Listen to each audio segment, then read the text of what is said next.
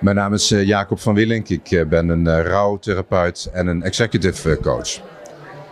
En het kan zijn dat je, als je deze video ziet, dat je hem ziet omdat je op dit moment door een transitie gaat van welke aard dan ook. Misschien heb je iemand verloren aan de dood. Misschien ben je ontslagen of maak je een echtscheiding mee. Er zijn zoveel verschillende verliezen die je mee kunt maken en die een transitie veroorzaken. En de kern van een transitie natuurlijk ook is dat je rouwt.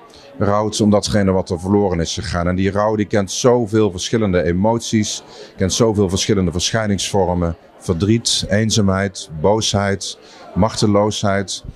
Nou, en het kan ook allemaal bij elkaar. En soms kan je dat ook zo overvallen en, en klem zetten als het ware.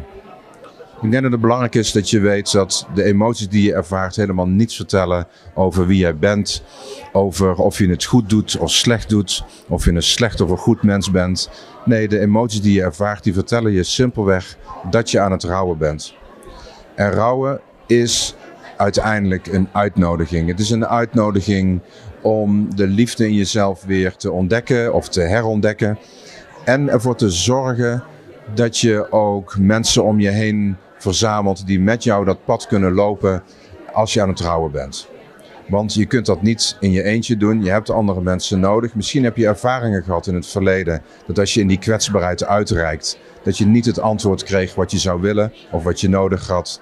En toch opnieuw, die rouw vandaag is een uitnodiging om uit te blijven reiken en om te vertrouwen dat er mensen op je pad zullen komen die jou kunnen helpen.